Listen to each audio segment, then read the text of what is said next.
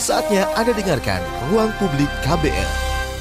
Selamat pagi, kita berjumpa kembali dalam Ruang Publik KBR bersama saya Don Brady dengan tema pagi hari ini Mengapa Buruh Tolak Revisi Undang-Undang Ketenagakerjaan. Saudara, dalam beberapa pekan terakhir penolakan revisi Undang-Undang Nomor 13 Tahun 2003 tentang Ketenagakerjaan telah disuarakan dalam beberapa aksi di ibu kota. Ada beberapa hal yang menjadi keberatan buruh atas revisi itu. Di media sosial beredar apa yang disebut-sebut sebagai draft revisi undang-undang tapi Menteri Ketenagakerjaan Hanif Dakiri mengatakan itu adalah hoax. Dalam akun Instagramnya, Menteri Hanif mengatakan dari Kementerian Ketenagakerjaan belum ada draft apa pun dan belum mengeluarkan draft apa pun terkait revisi Undang-Undang Ketenagakerjaan. Apa sebenarnya yang mendasari penolakan buruh terkait undang, revisi Undang-Undang Ketenagakerjaan ini? Selain soal revisi, persoalan apa yang masih dihadapi para buruh hingga saat ini? Untuk membahas hal ini telah hadir di studio KBR Elia Rosa, staf Departemen Pendidikan Komite Pusat Federasi Sebumi sekaligus koordinator Koordinator Cabang F Sebumi Bekasi. Selamat pagi Mbak Rosa.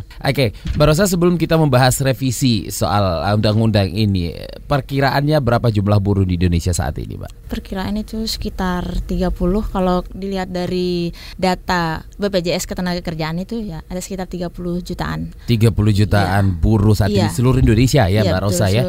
Nah, lalu provinsi mana yang terbanyak? Jawa Barat. Jawa Barat. Ya, Jawa Barat sendiri ada sekitar 3 jutaan. Itu juga hmm. kalau dilihat dari data BPJS Ketenagakerjaan itu sudah termasuk di sektor manufaktur dan informal. Belum juga itu termasuk di buruh-buruh yang non informal. Nah, hmm. Nah, itu yang terdaftar di ketenagakerjaan eh, BPJS Ketenagakerjaan. Ada juga pengusaha-pengusaha yang tidak mendaftarkan nah. buruhnya di BPJS Ketenagakerjaan. Hmm, uh, itu teman-teman dari Sebumi ini tidak mendapatkan data yang tidak terdaftar itu ya, Mbak? Iya. Oke, okay, baik. Nah, seperti apa kondisi kerja dan kesejahteraan buruh secara umum dengan undang-undang yang ada saat ini ya? Kondisi saat ini tentu problemnya banyak sekali ya. Hmm. E, mulai dari upah yang tidak layak, kepastian kerja, buruh kontraknya banyak daripada buruh tetapnya. Oke, itu yang sering problem. dihadapi problem iya. yang dihadapi. Kalau di tempat kerjanya sendiri, Mbak, ada nggak sih problem dari teman-teman buruh ini? Problem ya itu tadi kepastian kerja itu karena tadi ada status kerja kontrak yang cukup banyak sekali hmm. dan cuti haid, cuti haid khususnya perempuan ya. Nah dan juga keselamatan kerja karena ketika bicara keselamatan kerja baru-baru ini kita mendapat kabar seperti yang terjadi di Tangerang, hmm. terjadi yang baru-baru sekali ini yang ada di Medan itu itu menjadi sangat problem sekali keselamatan kerja, kepastian kerja, juga upah yang tidak layak. Hmm. Iya, upah yang rendah, upah yang cuti rendah. haid untuk okay. khususnya untuk perempuan yang tidak masih banyak pengusaha-pengusaha yang tidak memberikan kepada pekerjanya. Oke, sejauh mana perhatian perusahaan soal problem-problem buruh ini yang uh, salah satunya mungkin yang sudah Mbak Rosa sebutkan tadi? Tidak ada perhatian. Justru pihak pengusaha itu yang melanggengkan pelanggaran-pelanggaran tersebut. Hmm. Jadi kalau kita bicara perhatian itu tidak ada sama sekali. Justru yang menjadi melanggar itu adalah pengusaha itu sendiri. Justru iya. pengusaha itu sendiri iya. yang melanggar. Uh -uh. Oke. Nah, eh, ketika buruh atau pekerja tidak sejahtera, maka buruh meminta perhatian ke negara atau ke mana ini harus meminta perhatian ini Mbak Rosa? Ya seharusnya ini kita tidak meminta ya, tapi memang harus sudah men, sudah harus diberikan oleh negara, tidak perlu diminta. Hmm. Ketika kita bicara kesejahteraan, upah layak, ini sebenarnya harus tidak diminta lagi. Tapi negara sudah seharusnya menjadi kewajiban negara juga memberikan upah layak, jaminan kerja tetap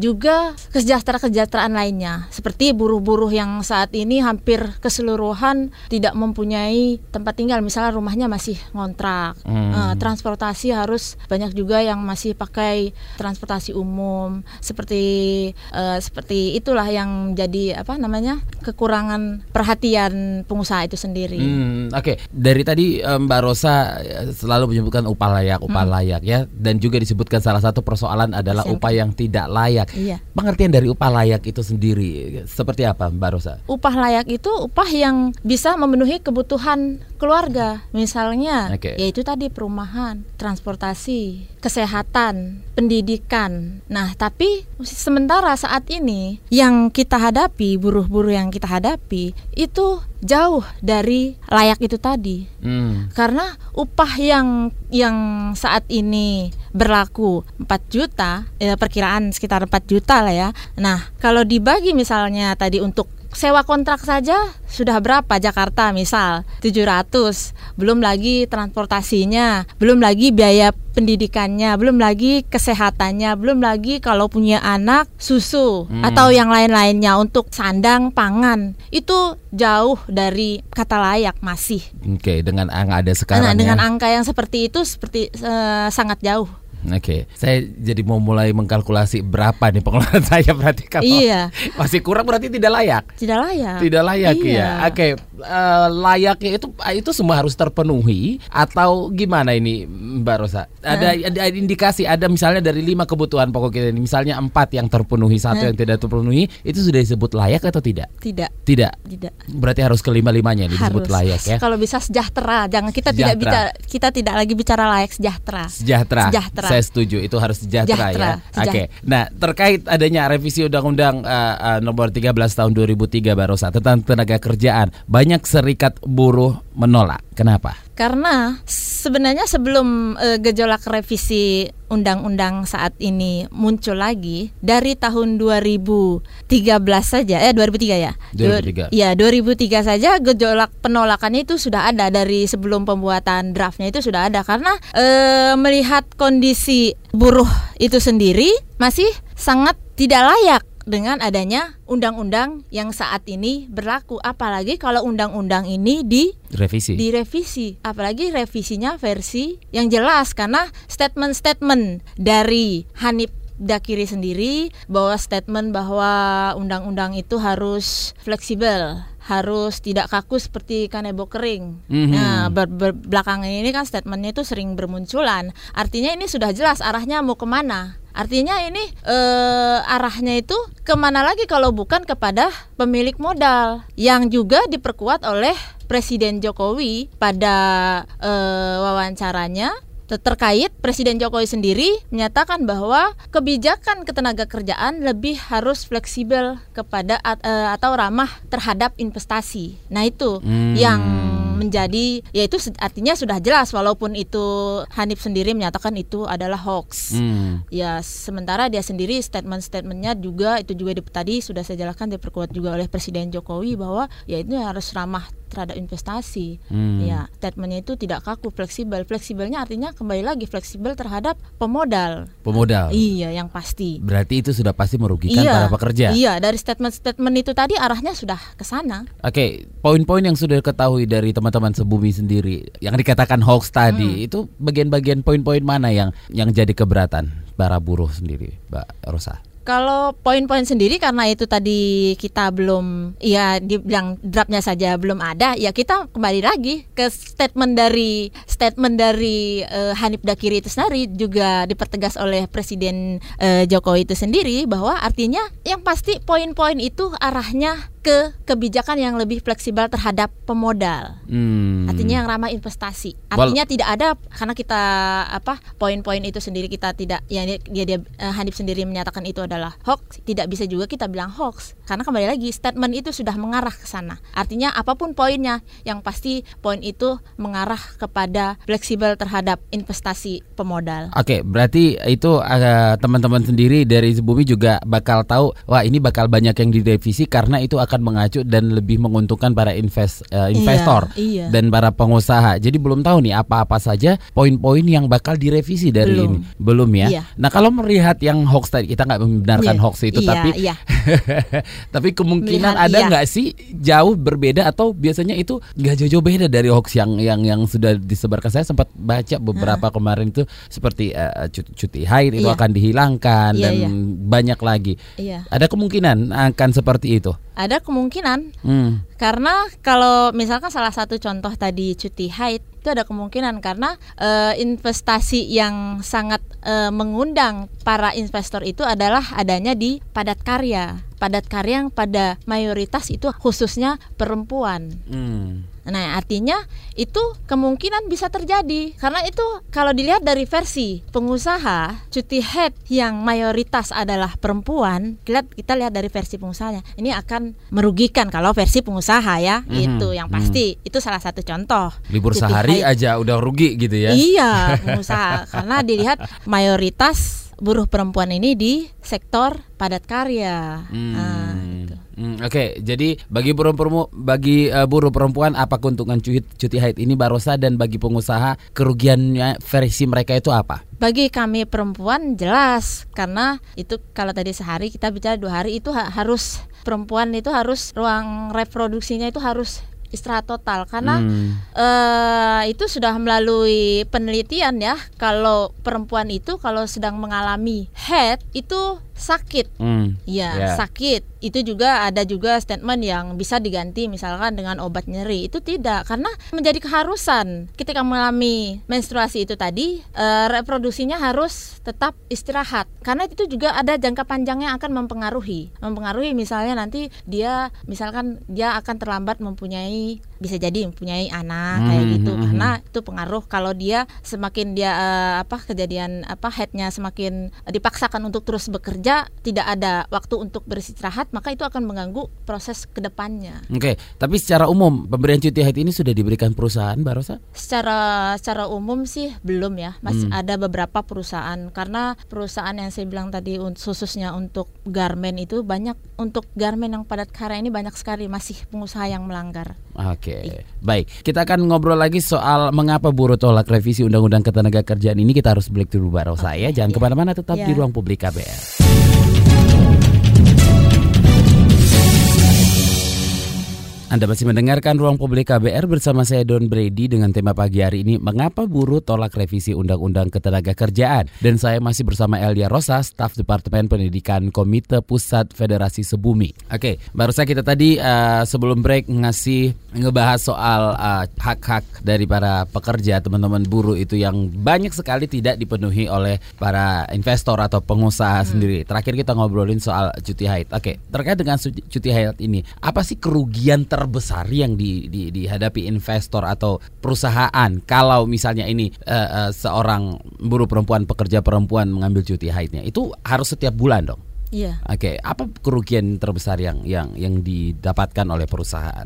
Artinya tidak ada karena di saat ini diatur di Undang-Undang Ketenagakerjaan itu sendiri dua hari, artinya dua, selama dua hari itu tidak melakukan proses produksi. Itu yang menjadi kerugian keberatan pihak pengusaha. Hmm, itu lebih ke apa ya ke ke pro- yang Pro- produksi ya. Proses produksi. Proses produksi yang lebih terasa mungkin Iya. bagi para investor ini. Nah, Iya. oke terkait draft yang beredar lewat sosial media yang menurut eh, Hanif Dekiri, Menteri Tenaga Kerja, Ketenagakerjaan itu adalah hoax. Itu bukan berasal dari kementeriannya katanya. Kalau menurut Mbak Rosa itu berasal dari mana? Tanggapan Mbak Rosa. Iya. Siapa yang menyebarkan itu sebenarnya dan dan eh, eh, banyak sekali memang yang kayak haid itu akan dihilangkan. Terus ada beberapa poin yang sangat nyesek sih. Ada saya saya lupa kemarin itu Mafid punya itunya apa draft yang kemarin sih nanti coba kita akan cari. Kalau menurut Mbak Rosa sendiri dari mana? Eh, Siapa yang menyebarkan? Ya sebenarnya bukan siapa yang menyebarkan itu kembali lagi kita tadi sudah membahas di awal bahwa statement-statement dari Hanif itu sendiri juga dipertegas lagi oleh presiden kita yaitu Jokowi. Ya itu tadi yang saya rasa itu juga bukan hoax kemungkinan itu bisa saja terjadi. Kemungkinan saja bisa terjadi. Iya. Oke, atas dasar apa barusan mengatakan itu kemungkinan bisa terjadi? Misalnya dari em, beberapa poin yang dihapuskan ya dari yang tahun 2003 ini, berapa persen itu kemungkinan akan diterapkan di revisi undang-undang yang akan direvisi ini? Kalau itu kita belum belum bisa belum prediksi bisa, ya, ya. belum bisa ya. Oke. Ya yang pasti ya tadi lah meng- menguntungkan pihak pengusaha kalau itu belum bisa. Oke. Nanti kita timbulnya nah, keterlibatan eh, kelompok buruh sendiri dalam pembicaraan soal revisi ini seperti apa Mbak Rosa kalau begitu? keterlibatan maksudnya. Untuk dalam menyusun draft-draft ini harusnya eh, Harus. pemerintah mengikut sertakan Iya. para eh, kelompok buruh misalnya sebumi atau Iya. siapa pun itu dalam membentuk satu draft revisi undang-undang gitu ya. Apa yang harus eh, didengarkan dari buruh itu? Keterlibatan teman-teman sendiri selama ini seperti apa? Harusnya seperti itu. Hmm. Buruh itu dilibatkan secara langsung, tapi faktanya itu tidak. Bahkan penyampaian-penyampaian pendapat serta kritik-kritik terhadap poin-poin eh, apa rencana revisi Undang-Undang Ketenagakerjaan itu tadi eh, itu sudah seperti kemarin ada ada, ada- sudah ada upaya-upaya penolakan kan. Hmm. upaya-upaya penolakan. Tapi itu justru ada respon yang kurang baik dari pemerintahan itu sendiri untuk menghalang-halangi proses kritik atau pendapat dari pihak pekerja itu sendiri harusnya itu dilibatkan mendengar dari pihak-pihak eh, buruh itu sendiri Hmm. namun saat ini tidak ada belum ada sampai saat itu sampai Tidak saat ada ini ya? tidak ada Tidak ada. Oke, dari Tidak Sebumi sendiri tidak ada dilibatkan atau Tidak dipanggil ada. untuk dalam misalnya kalau ada revisi ini tidak ada sama sekali. tidak ada Oke, idealnya ini Mbak Rosa kondisi buruh atau pekerja seperti apa supaya sejalan dengan aturan hukum dan konstitusi? Idealnya eh, harusnya kita kembali lagi ke amanat konstitusi Undang-Undang 45 itu sudah jelas di mana kesejahteraan kepada rakyat itu sudah diatur diamanatkan di Undang-Undang Dasar. Hmm. harusnya itu yang harus di betul-betul ditegakkan oleh pemerintah yang saat ini. Oke. kembali lagi ke Undang-Undang Dasar 45 ya. Apalagi poin di Pancasila itu keadilan bagi seluruh rakyat Indonesia. Tapi kondisinya realita saat ini itu jauh dari apa yang diamanatkan oleh Undang-Undang 45 itu sendiri Oke, sejauh mana buruh kemudian sudah melakukan upaya penolakan nih? upaya penolakan dari sebelum Undang-Undang 2003 itu diberlakukan Hmm. dari draft eh, dari isu-isu bahwa akan ada undang-undang khusus eh, ketenagakerjaan itu sudah dilakukan upaya-upaya penolakan sampai undang-undang itu diberlakukan itu sudah ada upaya mulai dari aksi-aksi penolakan itu. Sudah ada aksi-aksi penolakan dari awal. Dua eh, undang-undang kita belum bicara belum bicara soal revisi. Bicara eh, sebelum jauh sebelum undang-undang ini diberlakukan itu sudah ada penolakan. Karena jelas di dalam undang-undang sendiri masih banyak yang tidak berpihak kepada pekerja. Oke, kalau sekarang upaya penolakannya seperti apa, Mbak Rosa? sama eh, aksi-aksi sudah di Aksi-aksi. eh, sudah dilakukan dan akan tetap melakukan perlawanan atas penolakan isu revisi undang-undang Walaupun ini hanya sekedar Is- isu. iya iya Oke. kita akan terus menggalang karena kita a- artinya ini kita antisipasi khawatir ini kecolongan ya seperti itu Oke, sudah ada pemerintah daerah yang juga menolak revisi ini, Mbak Rosa. Seperti apa peran pemerintah daerah dalam perjuangan kelompok buruh menolak upaya revisi ini? belum ada upaya dari pemerintah Tidak ada. belum Kalau misalnya dalam hal uh, uh, uh, apa namanya menolak atau pernyataan menolak itu belum ada? belum Oke, selain dari pemerintahan ya pemerintah daerah iya pemerintahan daerah belum ada ya. Iya. Nah, selain uh, problem revisi Undang-Undang Nomor 13 Tahun 2003 terkait revolusi industri 4.0. Nah, apa juga turut mengancam situasi buruh pekerja? Harusnya kalau kita bicara kemajuan industri itu lebih menguntungkan ya kepada pekerja karena yang pasti dengan kemajuan industri akan mempermudah pekerjaan si pekerja itu tadi juga justru akan mengurangi jam kerja pekerja itu lagi. Tapi sejauh ini kita belum tahu karena konsep dari pemerintah sendiri itu kita belum tahu seperti apa. Jadi kita belum bisa eh, menyimpulkan karena konsep dari pemerintahan sendiri itu belum ada. Mhm. Artinya kalau memang itu kemajuan industri ya harus ha- harusnya itu lebih baik gitu. Oke, Mbak Rosa sendiri ini kan staf Departemen Pendidikan Komite Nasional F Sebumi. Ya, boleh diceritakan dulu tentang Sebumi ini, Mbak Rosa. Organisasi Mbak Rosa sekarang yang Sebumi ini seperti apa dan juga apa yang sudah dilakukan dalam upaya penolakan-penolakan ini? Oh, kalau dari kami F Subumi sendiri Iya. sudah melakukan aksi-aksi Mhm. Eh, juga ada statement-statement jelas secara terbuka penolakan terhadap revisi undang-undang ini. Hmm. Dan F Subumi sendiri sedang menggalang kekuatan di eh, daerah-daerah karena F Subumi ini ada di beberapa daerah misalnya di Bandung, Brebes, Hmm, hmm, Bekasi, gitu. Kita sedang membangun eh, menggalang kekuatan untuk melakukan upaya-upaya penolakan terhadap rencana revisi undang-undang. Oke, sebumi ini men- menerima uh, aduan teman-teman buruh juga, teman-teman pekerja juga kalau ada merasa hak haknya dirampas. Ya, Oke, Tentu ke mana tidak. ke mana kita harus uh, melaporkan dan uh, ada nomor kontaknya mungkin atau media sosialnya gitu. iya ada. Itu bisa langsung ke eh, F Sebumi langsung. Mhm. Kalau eh, misalkan ada permasalahan-permasalahan di tingkat pabrik, misalkan seperti yang kondisi-kondisi atau tadi yang seperti kita sudah sebutkan, da- baik dari keselamatan kerja, eh, upah yang tidak layak, cuti haid yang tidak diberikan, kawan-kawan di sini pekerja atau buruh yang belum mendapatkan bisa langsung menghubungi Federasi Sebumi itu sendiri. Mhm. Ke mana Iya. Mbak Rosa ada nomor Jakarta, kontaknya? kontaknya ada. Coba, oke nanti boleh nanti disiapkan Iya, dulu ya. iya. Nah, kita harus break dulu. Saya juga nanti pengen nanya awal mulanya Mbak Rosa itu bergabung di Sebumi seperti apa sih ceritanya ya. Hmm. Kita harus break, jangan ke mana-mana tetap di ruang publik KBR.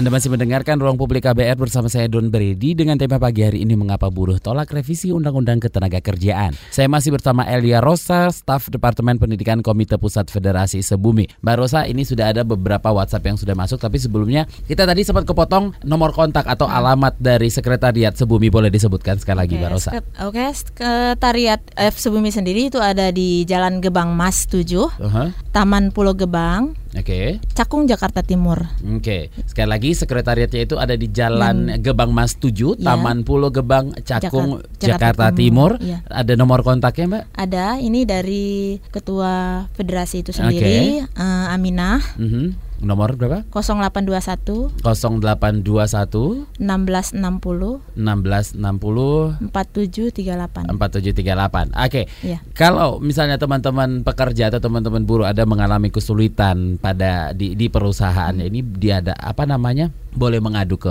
sebu- Boleh. Dibilang mengadu nggak sih? Mel- Nggak, kalau- eh, apa ya? Enaknya ngomong po- melapor ya Iya, atau atau mendapatkan bantuan dari sebelum ini ada nggak pengadvokasian, sih? Penampung, iya, eh, bantuan advokasi, pendampingan ada itu ada dari apa saja yang disediakan sebumi ini, Mbak Rosa? Kalau advokasi itu sendiri, kalau misalkan dari pendidikan khususnya ketenaga kerjaan itu harus dipahami dulu agar ini kita melatih si pekerja ini tidak melulu pendampingan agar juga dia juga bisa lebih paham lagi sendiri. Artinya ini sebelum sebelum advokasi kita adanya eh, pendidikan dulu, sebelum pendampingan kita ada adakan pendidikan-pendidikan advokasi ketenaga kerjaan. Hmm. Kalau untuk pendampingan sudah jelas, mulai misalkan dari kalau ada kasus-kasus PHK itu sudah misalkan ada aksi sudah jelas aksi-aksi misalkan aksi penolakan kita ada dua dari litigasi dan non litigasi itu sendiri. Misalnya litigasi itu, itu lewat jalur pemerintahan. Kalau non litigasi itu misalkan upaya-upaya penekanan kepada pengusaha itu sendiri, misalkan aksi misalkan, misalkan aksi di depan gedung perusahaan itu sendiri apabila terjadi pelanggaran-pelanggaran eh, yang dilakukan oleh pihak pengusaha. Itu Hmm. biasanya dilakukan aksi, aksi-aksi, kemudian advokasi mu- mulai dari di pihak pengawasan sampai misalkan kalau ini kasusnya PHK yaitu sampai ke tingkat pengadilan ya ma- MA Mahkamah Agung sampai Oke. eh, ke PK bahkan ya. Oke, sejauh ini bagaimana pengaduan yang masuk ke F Sebumi, Mbak Rosa? Soal apa dan rata-rata per tahunnya itu ada berapa banyak pengaduan yang masuk? Pengaduannya itu sekitar ada berapa ya banyak ya misalkan dari 100 ya lebih? ada Lebih ya? Iya ada, Hmm. karena ini kan berbe- berbagai daerah ya, Oke, ada lebih oke. bahkan 100 lebih itu ada. Oke, itu rata-rata pengaduannya soal apa? PHK PHK. sepihak Oke. Hmm, Karena masih statusnya itu iya, juga ya iya. menganggap itu. Oke.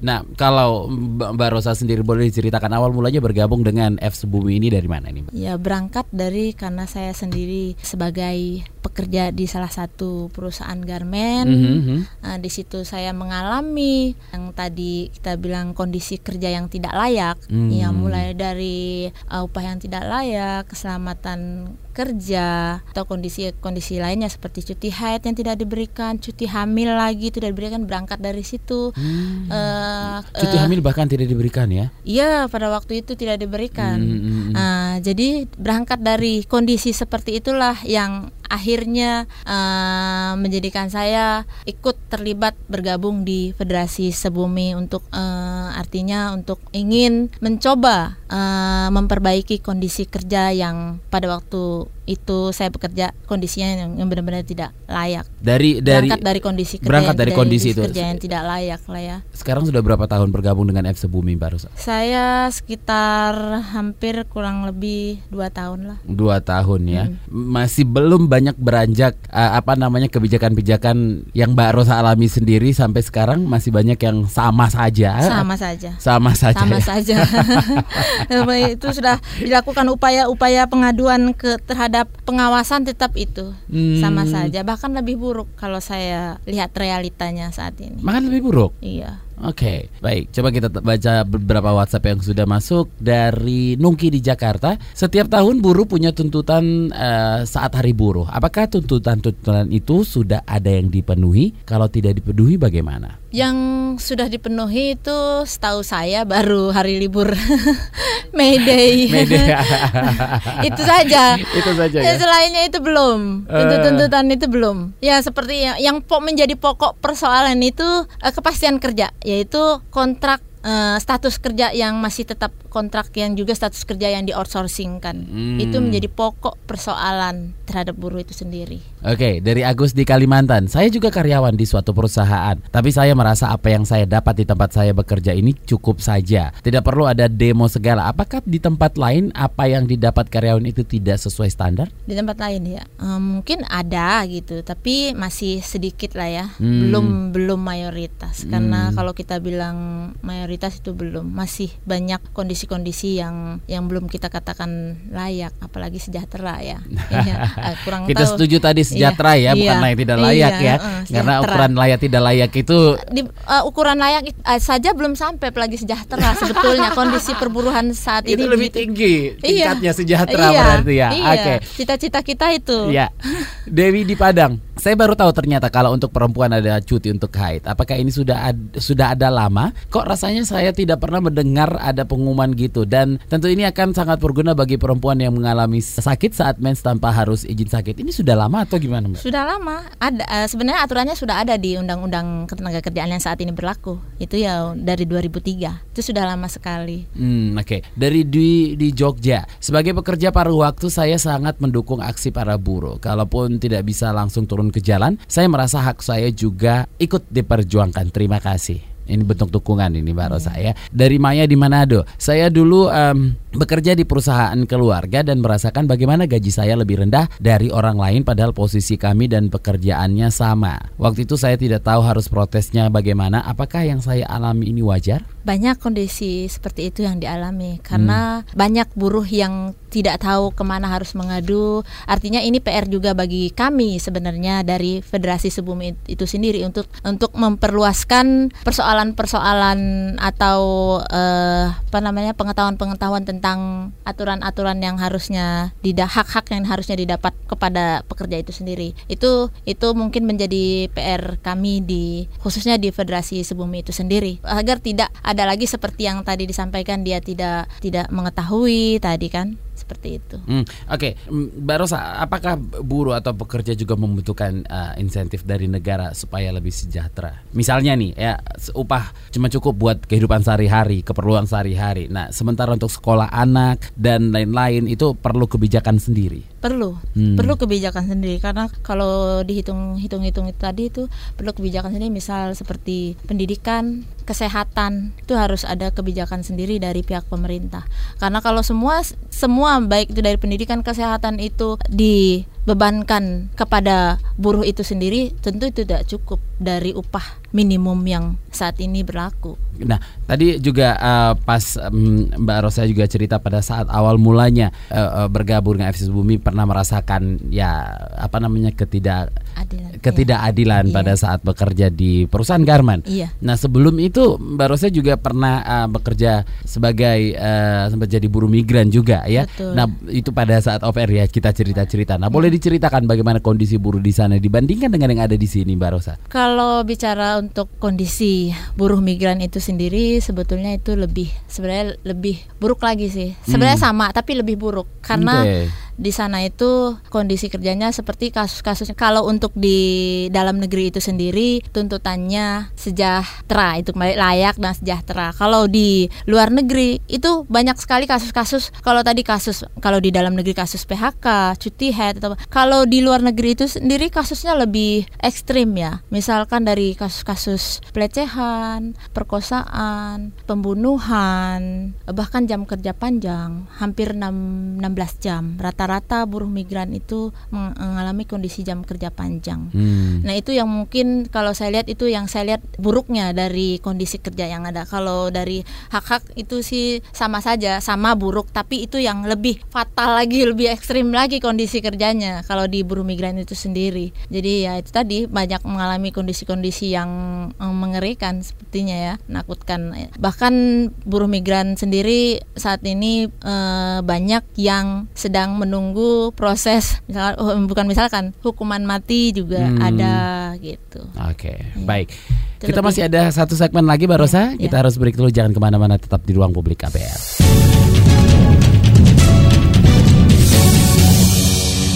Anda mendengarkan Ruang Publik KBR dan kita sudah ada di segmen terakhir. Pagi ini kita ngobrolin soal mengapa buruh tolak revisi Undang-Undang Ketenagakerjaan. Masih bersama saya Don Brady dan saya bersama Elia Rosa, staf Departemen Pendidikan Komite Pusat Federasi Sebumi. Oke, Mbak Rosa, nih dengan buruh atau pekerja yang sudah terlanjur di PHK ya, atau mereka yang kini masih menganggur, perlu tidak meminta negara memberikan insentif supaya mereka bisa kembali bekerja dan hidup layak? perlu dan Aha. menjadi keharusan pemerintah khususnya pemerintah harus eh, memfokuskan lagi kepada buruh-buruh yang sudah ter PHK dan menganggur ini kepada eh, untuk kepastian kerjanya yang pasti kepastian kerja Hmm. jadi inse- yang disebut insentif itu tadi ya. eh, yang pasti dari kami itu kepastian kerja Bukan insentifnya? bukan kepastian kerja kepastian kerjanya. Iya. Nah kemarin sempat ada ada ada uh, uh, yang mau dibe- diberikan insentif untuk kepada para pencari kerja itu Oh, ya. iya. Iya. Iya, iya, Gimana seperti- tanggapan dari Mbak Rosa sendiri soal insentif itu? Eh, mungkin ya eh, kalau respon saya sendiri sih ya Membantu. bagus ya membantu Oke. ya untuk sementara waktu